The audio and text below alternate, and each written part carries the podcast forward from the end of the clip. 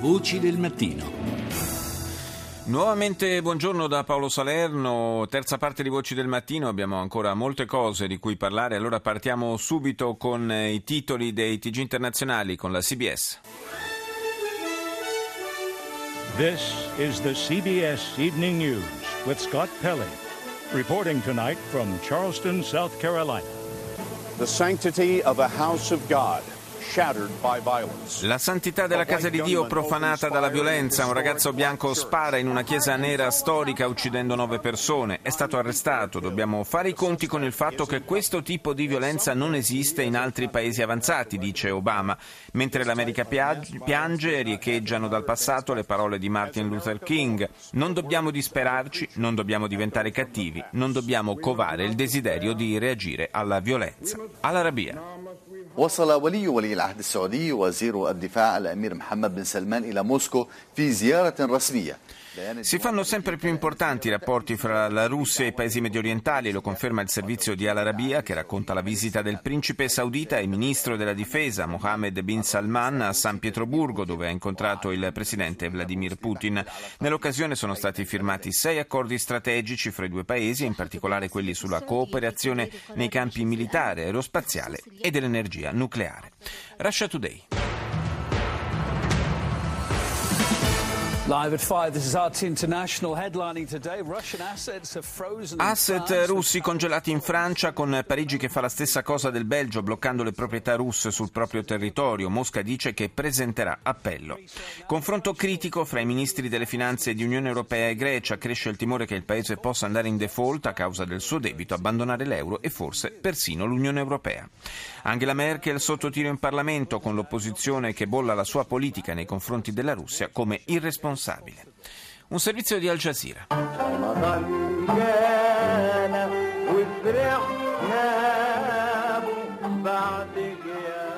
Ha avuto inizio il Ramadan, il mese sacro musulmano e per molte famiglie egiziane, denuncia Al Jazeera, questo periodo da dedicare alla preghiera, alla solidarietà sociale e allo stare insieme alle persone care è in parte guastato dallo spropositato aumento dei prezzi dei generi di prima necessità, un aumento che rende difficile per molti nuclei familiari acquistare i beni necessari per seguire il digiuno diurno e garantirsi una tavola con gli alimenti tipici della tradizione. Molti, afferma l'emittente Panaraba, accusano il governo di non fare nulla per difendere difendere i consumatori. France 24. Il est 19h à Paris, bienvenue si vous nous rejoignez sur euh, France 24, c'est l'heure, c'est la suite de Paris Direct. Tout de suite les titres ce soir. Primo titolo del telegiornale francese dedicato alla Grecia e alle proposte avanzate alla riunione dell'Eurogruppo ieri in Lussemburgo, poi gli Stati Uniti con l'arresto dell'autore della strage in chiesa a Charleston e il bicentenario di Waterloo, cerimonia senza i dirigenti francesi e tedeschi. NBC. Church massacre. This is NBC Nightly News. Reporting tonight from Charleston, South Carolina, Savannah Guthrie. Anche NBC dedica tutta l'edizione praticamente al massacro nella chiesa in South Carolina, shock a Charleston per la strage in uno dei luoghi più sacri della città. Perché un uomo entra in una storica chiesa nera, si siede tra i fedeli in preghiera e spara sangue freddo? Nove vite perse in un istante. Il capo della polizia dice questo è puro odio. Dopo una ricerca durata 13 ore, il sospettato è stato arrestato. Al Jazeera.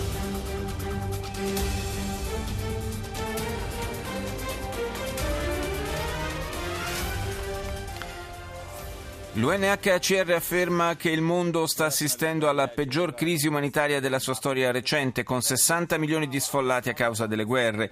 Le forze kurde avanzano nei territori a nord d'Iraq e riconquistano alcuni villaggi strappandoli allo Stato islamico. Un bombardamento dell'artiglieria irachena ha colpito aree residenziali, facendo altri morti e feriti a est di Fallujah.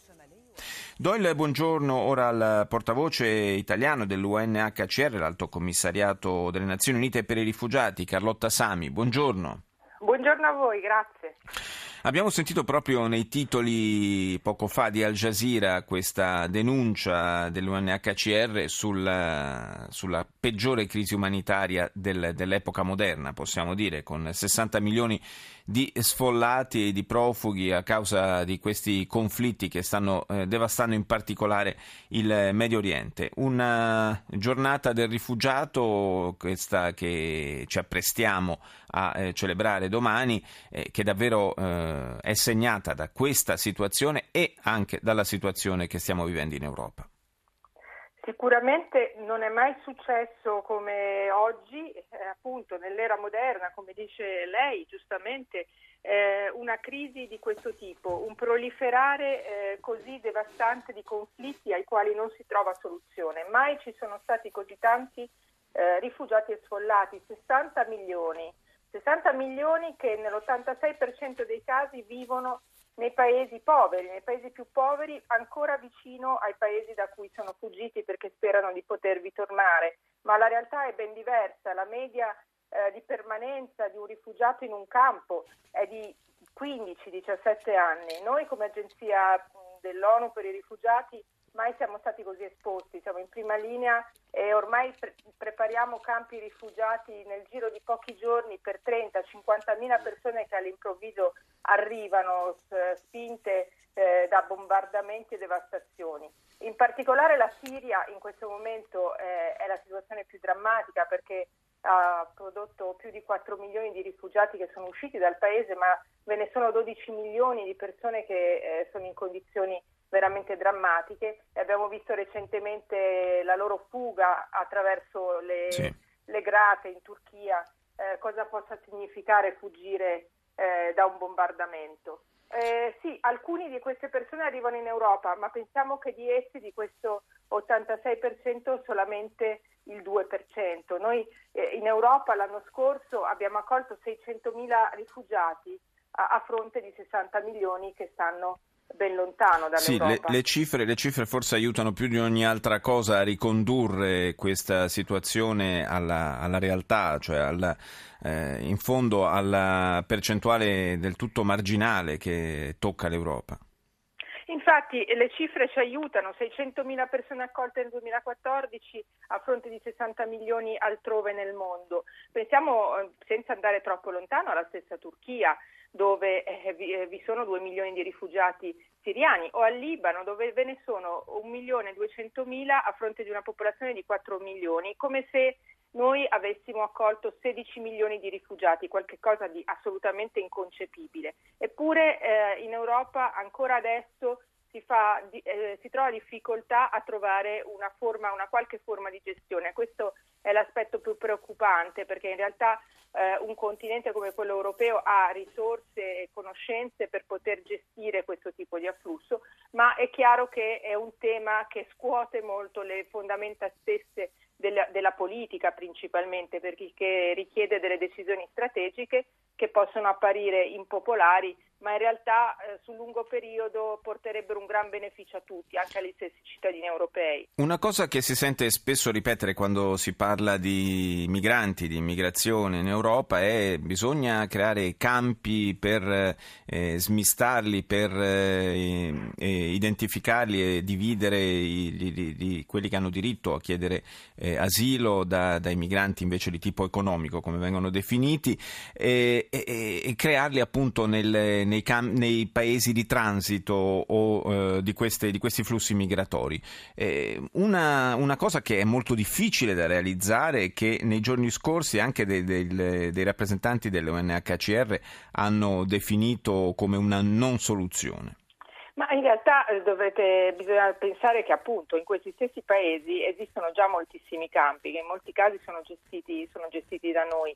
Noi abbiamo sempre detto che nel caso in cui si voglia fare dei campi diciamo, di transito per eh, le persone prima che possano poi in maniera legale arrivare in Europa, noi non ci tireremmo indietro. Il punto è che le, eh, gli Stati membri dell'Unione Europea devono prima decidere eh, come e quando e come far arrivare queste persone, perché i campi, eh, aprire dei campi per poi tenere le persone che hanno diritto all'asilo chiuse lì è qualcosa di inconcepibile. No, poi fra l'altro, fra l'altro, realizzarli in alcuni paesi dove non ci sono garanzie, dal punto c'è anche un quadro, no, infatti, un quadro giuridico legale molto, molto discutibile. Della, della Libia assolutamente non sarebbe possibile anche perché prima di tutto si metterebbe a grave rischio gli stessi funzionari che dovrebbero lavorare lì certo. e, e gli stessi rifugiati.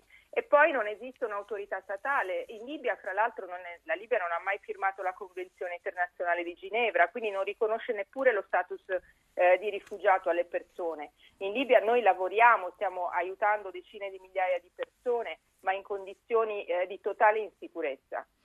Grazie a Carlotta Sami, portavoce italiana dell'Alto Commissariato delle Nazioni Unite per i Rifugiati. Grazie per essere stata nostra ospite. Voci del mattino.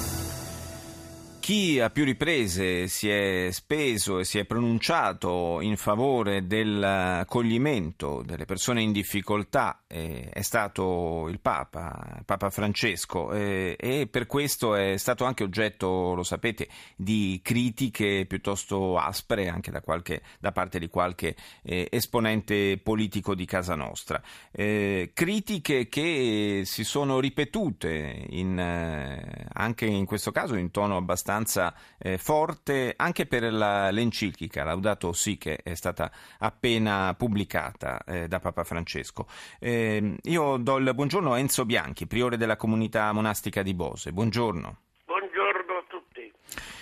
Colpisce il fatto che eh, un Papa come questo, che si è sempre detto da quando è stato eletto, è un po' diventato il Papa di tutti, che, che piace a tutti, che, che dice cose che sanno parlare al cuore di tutti, poi però eh, quando tocca alcuni argomenti, ecco lì che scattano dei riflessi immediati, non tanto di critica, perché la critica per carità è, è una cosa eh, legittima da parte di tutti, ma addirittura eh, dire che il Papa non ha il diritto di pronunciarsi su alcuni argomenti mi sembra un po' eccessivo.